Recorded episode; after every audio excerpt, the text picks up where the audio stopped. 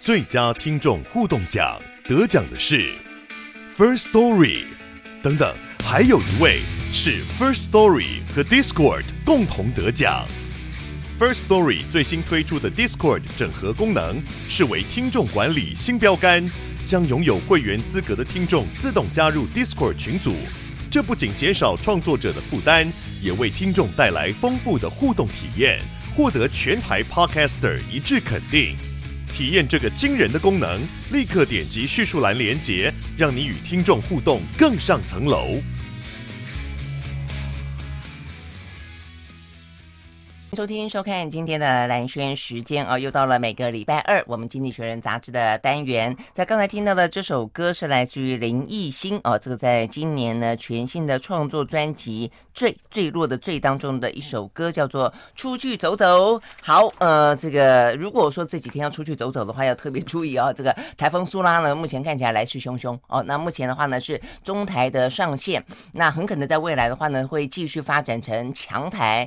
呃，在昨天晚上。上的话呢，深夜啊，深夜这个气象局已经发布了海上的台风警报。那今天稍晚的话呢，应该会发布呢陆上的台风警报。那真的对于台湾影响最大的呢是明天啊，这个礼拜三跟礼拜四两天。好，所以呢更详细的气象，我们这个待会呢第二个小时的蓝轩看世界会再跟大家来说一说。好，那今天的话呢一样啊，这个是经济学人杂志的单元，所以我们一样邀请到的是早安财经文化出版社的社长沈云聪。Hello，云聪早安。蓝轩早，听众朋友大家早。哎，那你刚好哎，你刚好从花莲回来，走走回来，真的出去走走回来，啊，出去走走回来，我还在想说，哎，如果再晚回来的话呢，就碰上台风了。然后一路上我小孩在在祈祷，在祈祷。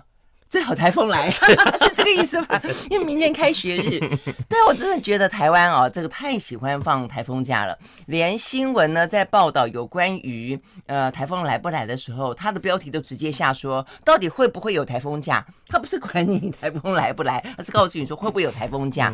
就说哦，这一次的话呢，呃，这个台风呃，这个苏拉会带来台风假。这个。这个是，而且他很明确的许愿，标题，他们很明确的许愿，希望台风来，呃，至少两天，嗯，呃，然后不要造成任何灾害灾害，啊，只要让我可以放假就好。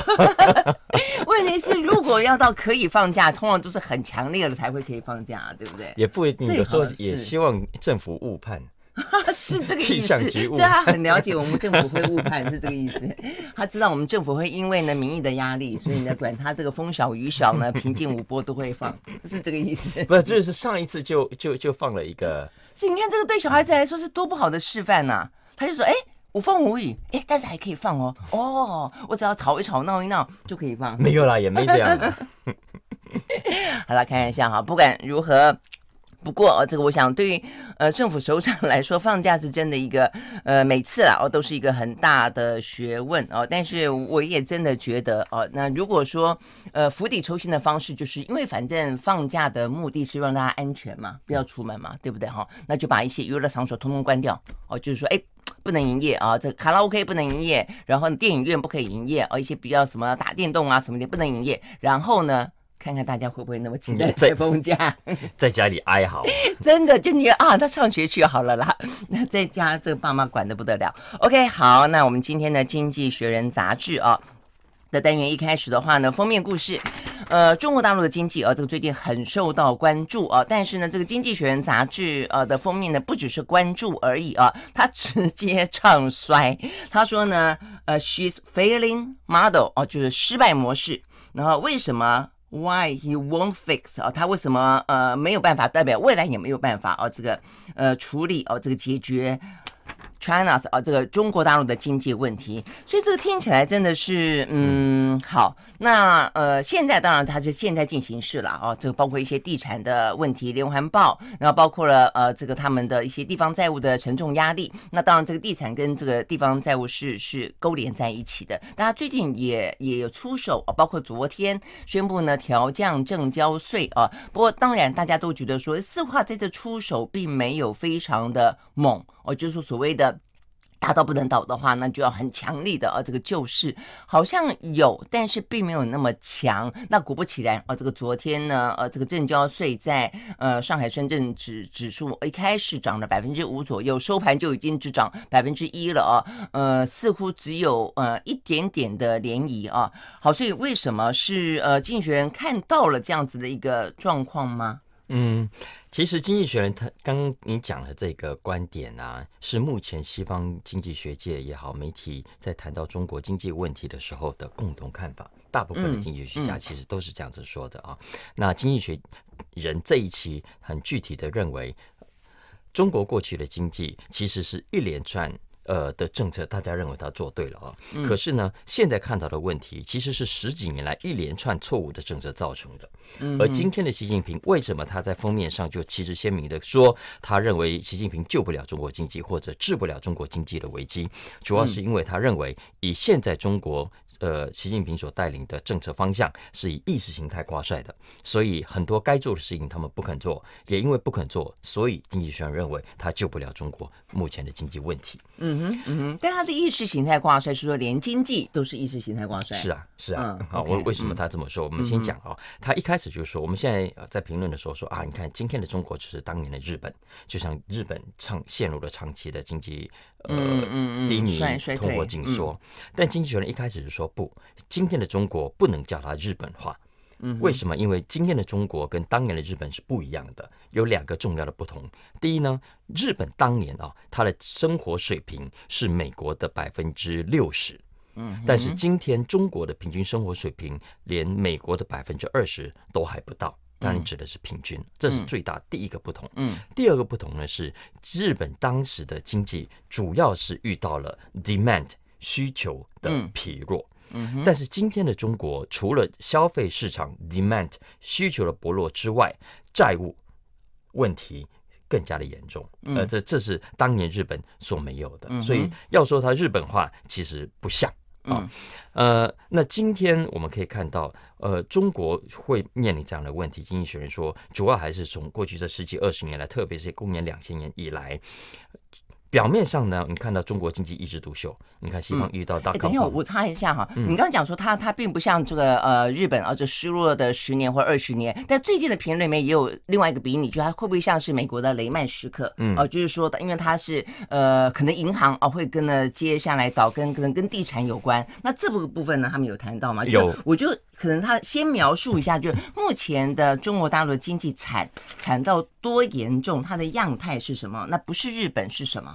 嗯，他没有直接点到雷曼现象啊，嗯，哎，我不知道为什么没有点到，可能，但但他也特别点到呃这个 债务的连环爆的潜在危机，嗯，因为呢。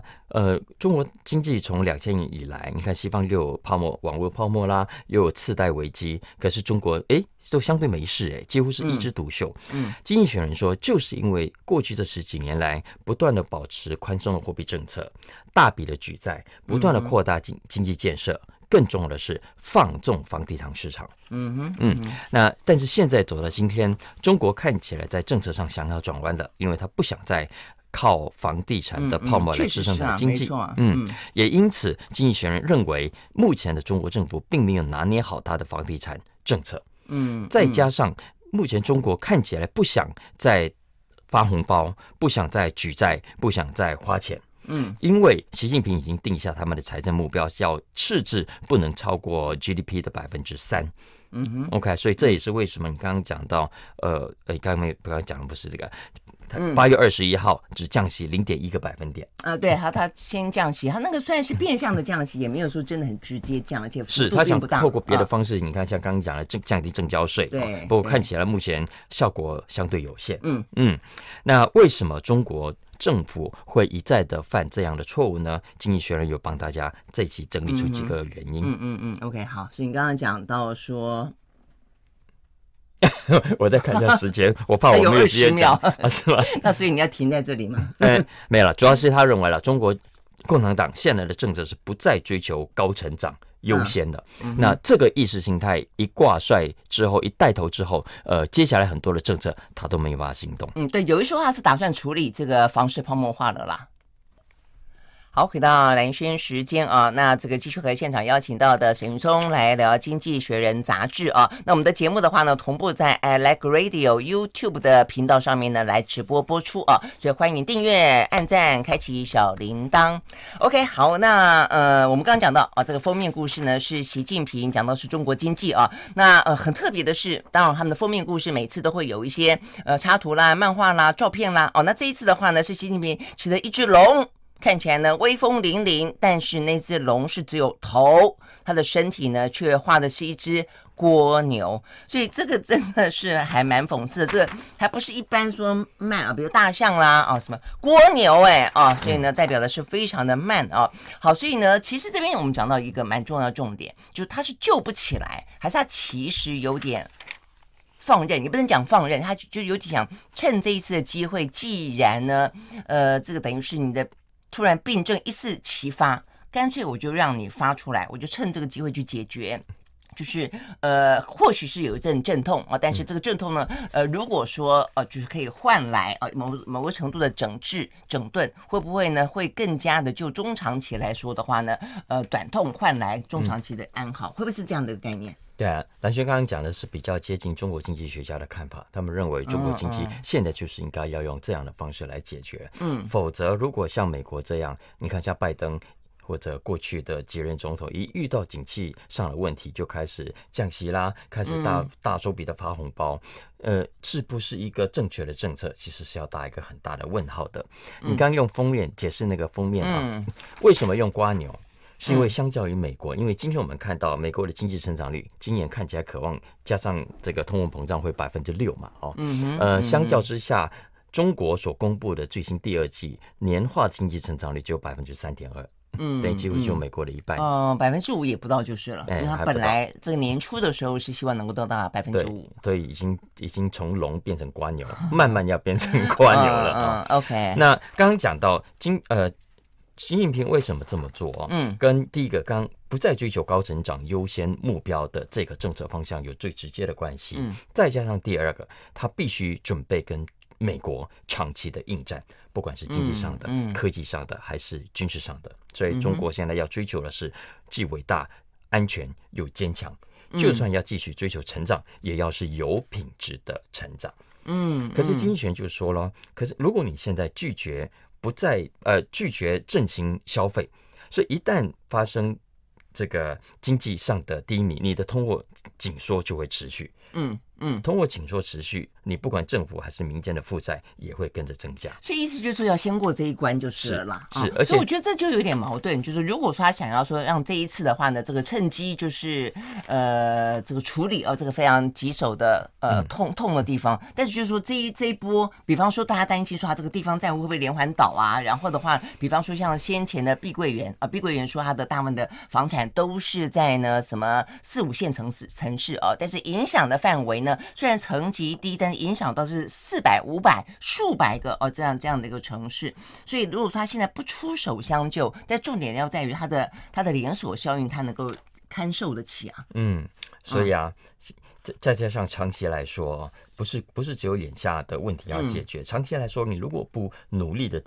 追求更高的成长，不断的提高中国老百姓的生活水平，其实接下来你就很难达到你要超越美国的目标。嗯嗯，所以简单讲，经济学人是说，中国今天所面临的经济问题啊，是由上而下的，也因为是由上而下的，当它发生恶化的时候，它更难去解决它。嗯嗯，再加上经济学人额外再另外点到两个重要的结构性的问题或者根本面的问题啊，第一一个是内忧，一个是外患。所谓内忧是他自己的人口老化，他未来的劳动力会出现严重不足的现象。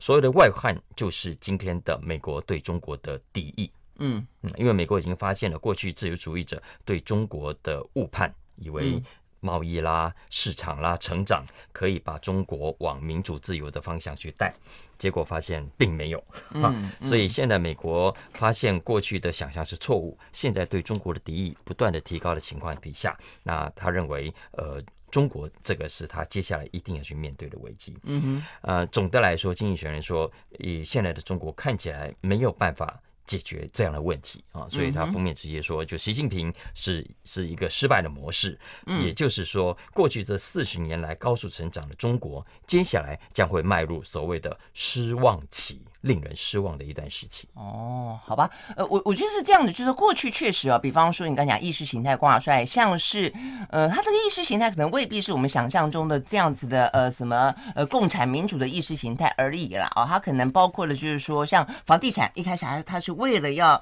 呃快速的强大起来，他给他们太大的空间。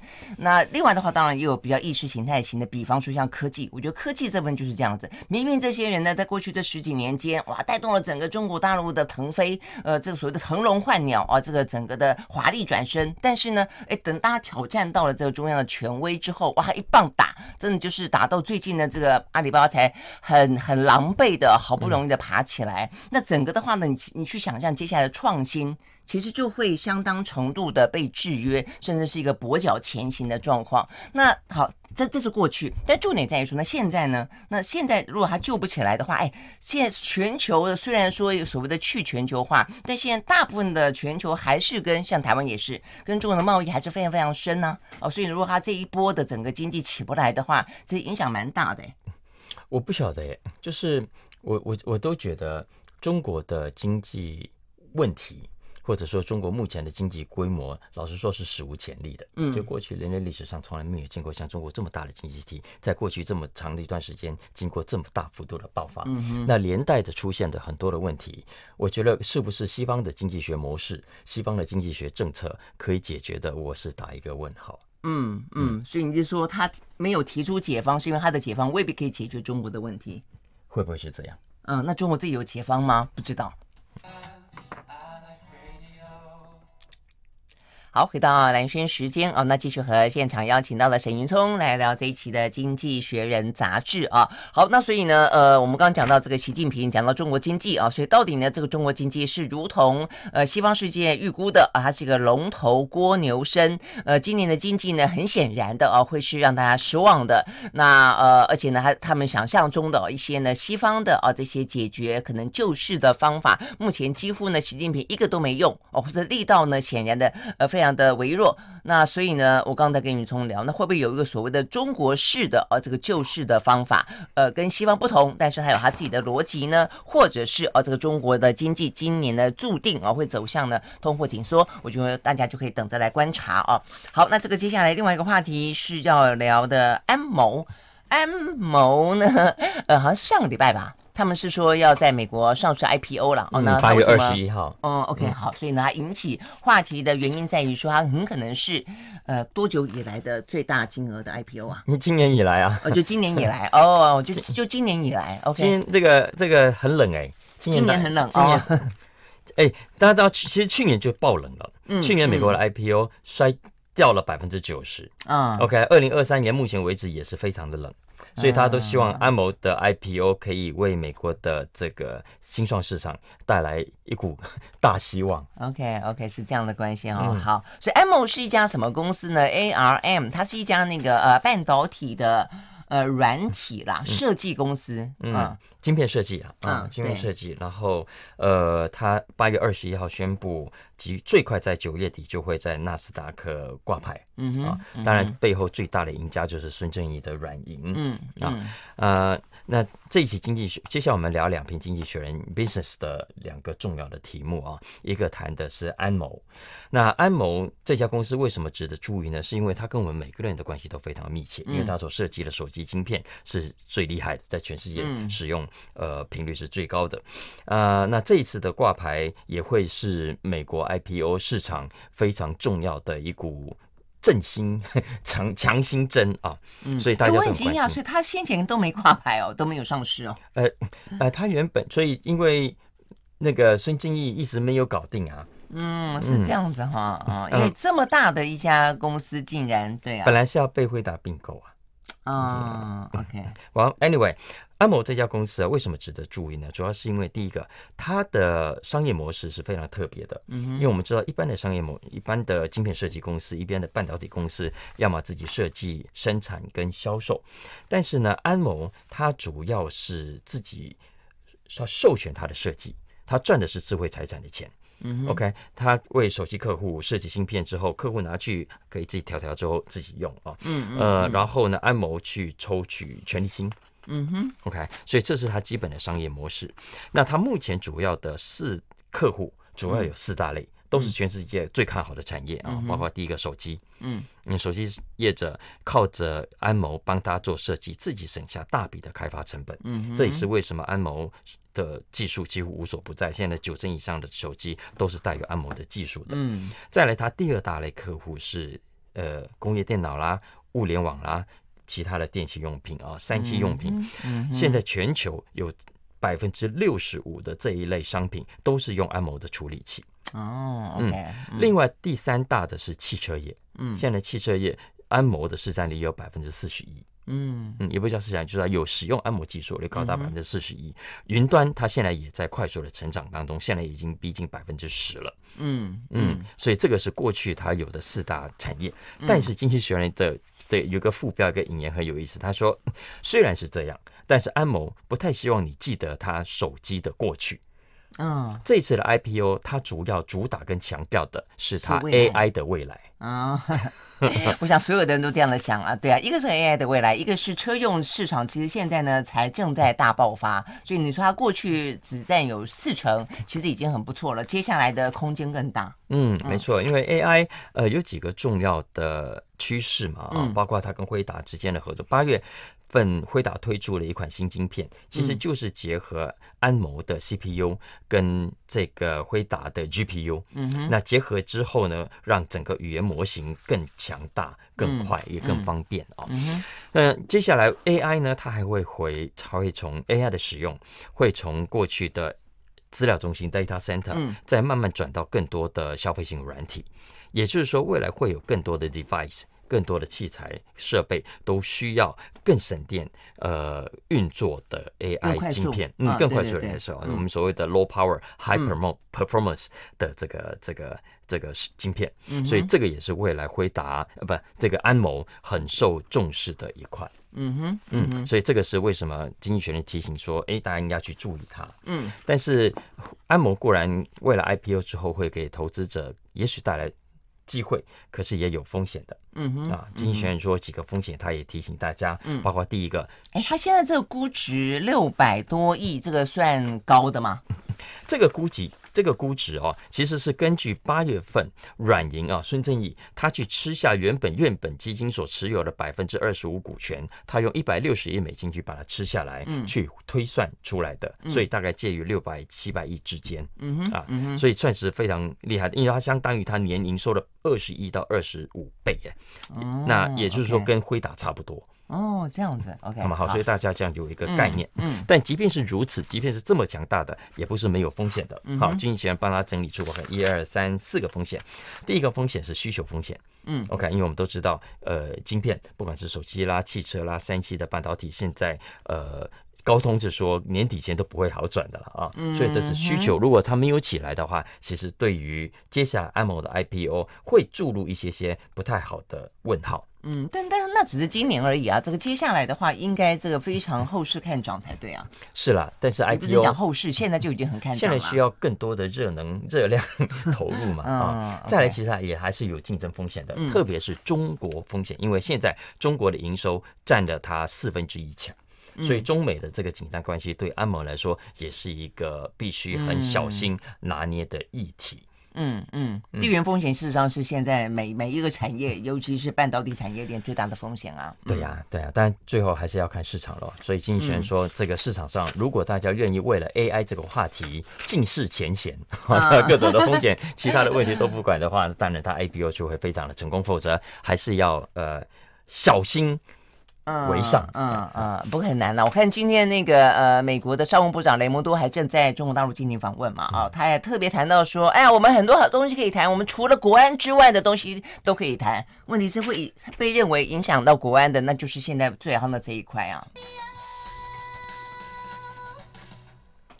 好，回到蓝轩时间啊，这个继续和现场邀请到的沈云聪来聊这一期的《经济学人》杂志啊。那我们的节目呢，同步的在 I Like Radio YouTube 的频道上面呢直播的播出，欢迎大家呢呃订阅、按赞、开启小铃铛。好，那我们继续要跟云聪聊的另外一个话题，呃，在讲到是新创，新创公司现在很难，是说整个的。市况太差，经济太差，所以很难，还是说就长期以往都会很难？不是，不是，不是。呃，他这一期的 business 的头条，我们刚刚讲是安某是他第二条新闻哦，嗯、所以他把这条放到更头条去，代表他认为这个题目更重要，更重要，因为他谈的是美国的企业现在大者恒大的一种趋势。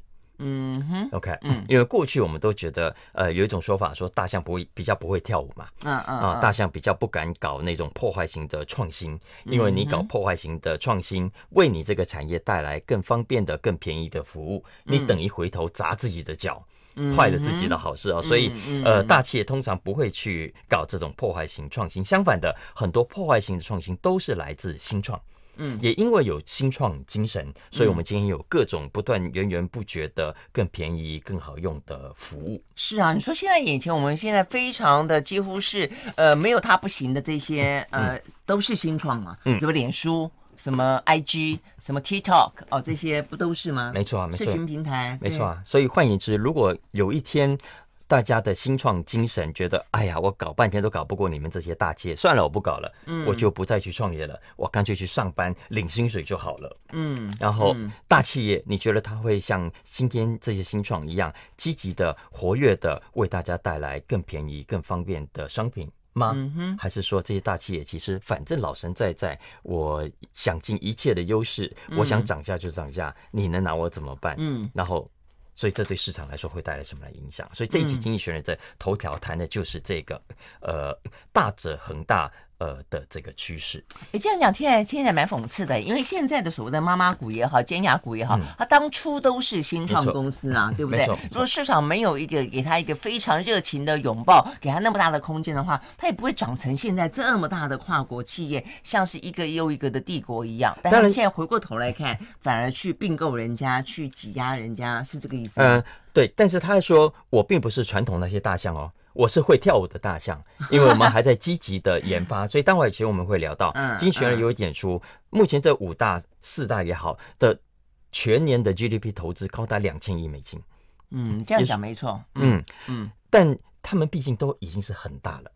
嗯，很大了，而且他们现在就算投入了研发，也是顾着他大象自己的利益做了研发，他未必是愿意做各种破坏型的。对，破坏型的创新，这可能未必有。没错，呃，经济学为什么做这个这个这个研判呢？啊，他是有有本的啊，嗯，他是从美国财新五百大企业的排名来看，OK，这五百大其实代表着美国营业收入最高的五百家公司，呃，它的就业占。提供的就业占了全美国的五分之一，它的营收占了全美国的二分之一，它的获利占了全美国的三分之二，所以是非常有代表性的哦。大部分钱都被他们赚走了。嗯，但是呢，你去看这五百大过去这三十年来的变化，他说，在一九九零年代的时候，这五百大当中成立不满三十年的比较年轻的公司有六十六家。嗯，OK，嗯，今天多少呢？今天只剩下五十二家。就是五百家里头成立不到三十年的所谓这些新创，慢慢长大变成大企业的，只剩下五十二家，里面就包括了刚刚讲的 Alphabet、Amazon 跟 Meta。他们有成立三十年了？不到三十年，在啊，不到三十年。是，呃，其实已经三十年是微软跟 Apple，这些都超过三十年。哇，一转眼，一转眼他们都都老了，都长大了，都老了。然后呢，这五十二家当中，如果因为我们知道，呃，我们现在的行动商户、行动通讯是从 iPhone 诞生以后，也就是二零零七年以后才有的。嗯，从二零零七年以后诞生的企业只有七家。嗯，OK，相较之下呢，我们刚才是年轻，对不对？嗯，大家知道，在这五百家当中，有多少家是从二战以前就已经出现的吗？两百八十家。就是一半以上，嗯，所以啊，他说现在，呃，回到九零年代啊，五百大企业的平均年龄，嗯，七十五岁。OK，今天今天五百大的平均年龄是九十岁。哦，那跟美国总统一样，越来越人，我我后来越来越资深，越来越人类。OK，好，所以在他的讨论当中，就是呃所谓的新创或者比较年轻，跟一些呃看起来比较资深、比较长寿、比较长青，但同时拥有研发能力，它中间的的的他们认为的差别在哪里？他他有应该是这样子。经济学人去分析几个可能的原因啊，因为包括首先第一个，其实我们过去都，尤其是网络诞生之后，我们都觉得，你看哇。知识更加的普及，资讯更加的快速，嗯，所以照理说，对于新创公司来说是更加可以大展拳脚的；对于老企业，对于大项们的破坏性是更加的严重的。可是结果，你看我们刚刚讲的数字，你就会发现并没有。嗯，OK，呃，为什么？因为第一个，他说并不是所有产业都受到数位化的冲击。没有说，我们自己的媒体啦，或者娱乐啦、消费啦、传播等等产业受到很大的冲击。可是很多像石油啦、能源产业，并没有受到那么大的影响。嗯，所以你看，这五百大当中，他们都还是老神在在哈。但我觉得他点出另外一个原因是，是对我们来说很重要的一点提醒啊，就是呢，他说我们身为消费者的习惯，我们的惯性，其实才是让这些大企业啊有机会跟上的原因。因为我们知道很多的创新，它刚出来的时候，其实我们都不太愿意改的。嗯，我们愿意采纳这些新科技，愿意改变自己的习惯，呃，愿意去拥抱跟去接受新创的品牌，其实都需要时间。嗯，OK，也正是因为需要的这段时间，让很多的大象们有机会慢慢的去跟上来。嗯，最典型的例子，我给大家举举一个例子，大家应该知道，就是金融业。嗯，我们现在很多人都在用网络服务了，美国现在也是一样，美国现在又用网络银行服务的有百分之六十五。OK，但这百分之六十五，包括我们自己在内，请问你是跟新银行、新的线上数位科技的所谓 FinTech 往来呢，还是跟老银行？在美国几乎都是照照样跟老银行合作，跟老银行的新服务。哎，没错。所以啊，他说刚讲财经五百大当中的银行类股，你知道平均年龄是多少吗？嗯哼，更老，一百三十八岁。哦。假霸的假霸沙，哎，所以所以你看，这银行它就可以老神在在。当然旁边还有政府助攻了啊，嗯、想办法挡住你这些新创。嗯嗯、总之，我们一般人很少呃去换银行的这个习惯。以美国来说，嗯、去年换银行的不到百分之十，我想我们台湾也是差不多的。所以让很多的大型的大项们，它可以等着你们这些创新，我慢慢学会之后，我还是可以跟上你，吃掉你。嗯哼，OK，我们休息，待会儿来继续聊。好，回到蓝轩时间，就是和沈云聪来聊这一期的《经济学人》杂志啊。怎么刚刚讲到呢，呃，这个是一个，我觉得他从整个统计，因为我们比较难会去看比较广，然后看比较。久的时间嘛，哦，所以我觉得这样的一个分析还蛮好的喽。那所以跟过去比起来，最显然的，现在的公司看起来，呃，新创的比例比想象中的事实上是越来越少。那虽然呢，这些很大很大、大到不能倒的这些大公司、庞然巨兽，他也试着要去跳舞，他也试试着呢，不断的研发、不断的进步。呃，但是显然的，跟这种嗯小而呃这个精锐哦、呃、这样子的公司，突然之间呢破空而出的感觉是不太一样的，嗯，没错啊。过去很多的新创啊，都立志说，嗯，很多的技术，很多的科技，其实我们都是站在巨人的肩膀上去进一步的研发嘛。嗯、所以这个产业已经很好，已经很强大，也很稳定。但是我们在这个稳定的强大之上，再去做研发，最后过头来破坏它。嗯、但是我们现在遇到的情况是，很多的现在的新创，你其实仔细去看它背后背后的股东背景，除了有创投，除了有天使之外，嗯、往往还有很多这些既有的业者，就是我们刚。刚讲的，你看，Alphabet、Amazon、Apple 都 Meta 都大幅的投资啊。那人家说我很有眼光啊，我也在前瞻啊，是是是。所以造成的结果是很多的新创啊，表面上是站在巨人肩膀上，实际上是站在巨人的肠胃里。其实你一旦这个技术不成熟、失败就算了，一旦成熟了、成功了、有可为了，很多都被买掉，都被这些大企业。用钱给诱惑你，对啊，说你不要做大了，你来来来，我现在给你一笔钱，你可以游山玩水去了，不用这么辛苦的经营公司，这个技术卖给我吧，你把公司卖给我。所以问题就比较在并购嘛。嗯，没错，没错，大家知道吗？他说啊，美国在过去这十年来，创投是怎么样出场呢？有百分之七十四就是靠着这一种呃并购，把新创给吃掉，然后到大公司里头去而出场的。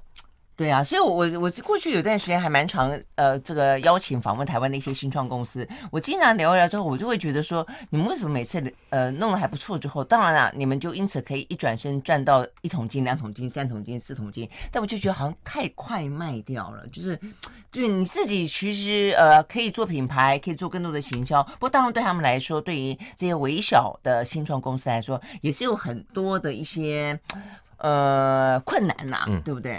啊，对了，这个哦，这个讲不完啊。对啊，你怎么知道说你这个事业往下做做不做得下去？啊、就是这样。既然有人有个富爸爸愿意出钱给你，对不对？让你靠一靠，其实也还蛮好的。所以这个永远是创业家的心魔。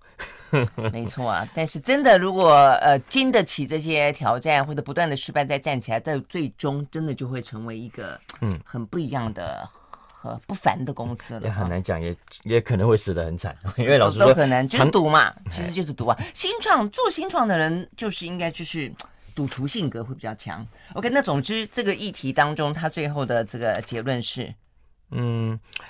其实他讲的是整个新创的精神，哈，嗯，呃，是很值得正视的。因为要知道，美国我们刚刚讲中国出现人口危机，美国同样也是。所以美国在过去这段时间来，新创公司不断的在减少，而且这当中有百分之六十的因素是跟人口结构有关的。嗯，从八零年代到二零二零年啊，二十岁到三十五岁的创业家的占比从百分之二十六掉到百分之二十。嗯哼，好，所以你现在想到，如果未来的整个大的环境让美国的年轻人觉得，呃，我与其辛苦的去创业，嗯呃呃，不如我干脆去大公司上班，反正 Alphabet 也对我很好，Amazon 也对我很好，给我很高的薪水，或者我就算创业了，我这个技术只要成熟，他们出得起钱，我干嘛这么辛苦的还要经营一家公司啊？所以如果长此继续下去，它只会让这些大巨人、大象们越来越强大。嗯，那这。结果是好事还是坏事？你说呢？嗯，我我觉得这个问题中国更严重，所以我常常讲说，美国之所以会大哦，它相当程度有危机感。我觉得对中国来说，它在前段时间就习近平真的是政策性的打压，我觉得让中国的创新看起来真的是一去不回头啊。这个对整个的中国的壮大本身来说的话呢，影响很大。那当然对台湾来说也是哦。台湾在科技哦这个方面的话呢，其实硬体这么的强，软体照理来说应该都要很有机会才对。好，所以呢这个话题就讲到另外一个话题哦，就是超级电池。嗯，呃，超级电池在现在目前的整个的电动车未未来无人无人车的市场当中，其实越来越重要啊。哎，我前段时间才看到一个新闻，是不是宁德时代他们呢？呃，就是他们就是在讲宁德时代吗？嗯，刷的那个呃车用的电池，充十分钟，十五可以从台台湾的北部跑到南部，就超过四百公里，嗯、都不用再再去充电。哎，很厉害耶，才充十分钟哎，嗯，对，这一期《经济学人》的科技专栏，嗯，Science and Technology 的栏目底下就只有一篇文章，谈的就是电动车的电池科技，嗯嗯，它称之为超级电池，就是你刚刚讲的，宁德时代最近呃宣布了这个，嗯，充十分钟，其实不止四百，目标它希望可以充可以撑到一千两百公里。哇哦，OK，为什么这样子？因为我想现在所有你问所有那个呃开电动车或者想买电动车的人，嗯、他最关心的三件事情是什么？嗯、第一个价格便不便宜、嗯嗯、？OK，第二个我充电呃之后可以最远开多久？多对对对、嗯，以及第二个、嗯、我充电花多少时间？嗯，真的，因为我们知道加油人都有电池焦虑症，一直怕手机没电啦，什么东西没电啦，车子没电啦，啊，车子没电更危险。哎，是，这也是为什么像美国人，因为他地太大了，对呀、啊，他相较于欧洲对电动车的接受度是比较低的，嗯哼，嗯，嗯，所以除非你在电池上，呃，给他觉得够方便，让他觉得说，哎，我的开车里程可以撑得够久，对呀、啊，否则其实还是有很大的疑虑，啊、所以这是为什么，呃，刚刚讲的这个。经济学人说这叫超级电池嘛，嗯嗯的需求潜力这么的有意义，嗯，那为什么这一期有这篇文章？是因为呃，他整理了几家美日系啦跟欧洲的业者的最新动态，就说现在看起来有重大的进展。因为我们叫做，因为这个超级电池基本上叫做固态电池了，因为我们现在用的这个主要是液态的，相对比较不稳定，呃，充电时间比较长，而且因为它的蓄电量相对比较少嘛，所以我们常常都要用很多组串起来才。够，也因为用很多组，所以体积大，很大，重量也很重啊。那未来超级电池用改用固态的技术的话，当然就轻、更方便，也更安全、更稳定，续电量更大。哦、是，所以这个是主要的诉求。但是因为目前为止技术上在量产上还是有很多状况要解决。嗯哼，呃，所以良率不是那么高，所以造成生生产成本还是一直居高不下。嗯呃，但是意思就很贵就是了。哎，相对的贵，而且技术上还没有那么的成熟。嗯.好。那不过经济学人就是说，呃，他引述了几个车厂，像 Toyota 啊，他说 Toyota 最快二零二七年要量产啊。呃，不过最早我看到的是二零二五。也我不晓得啊。Anyway，还有日系的尼桑，尼桑的横滨厂呢，明年就要推出测试版的超低电池。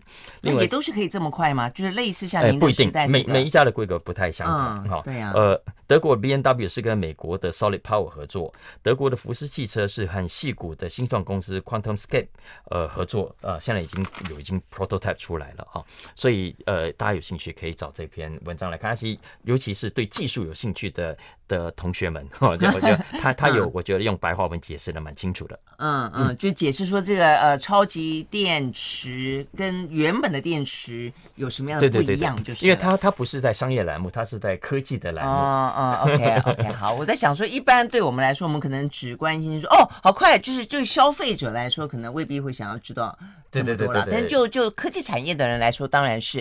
哎，那所以这样子的一个超级电池是不止在车用上，所有都是这个样子嘛？所以手机也是喽。所以未未来的电池是一个兵家必争，然后不要忘记还有材料啊，还有原料。现在大家都想要想办法避免对中国的 的关键原料的依赖。说那些呃稀有金属，嗯，是呀，对对？对呀，所以所以说想接下来呃电池从原料开始到技术，呃，会有个概念股就是了，是这个意思？哎，不是不是，我说整个技术上大家都在从不同更多的方法想要去突破。对，但我相信它真的是包括它的一些来源，什么锂呀，就是那些光是金属本身就是，然后整个的一些研发的技术，那怎么样它变得我们刚刚讲到又小又轻又多电又可以持续非常久的时间。OK，好，所以呢这也是一个非常大的一个市场。我们时间到了，谢谢沈云聪，谢谢，拜拜。I like like rain.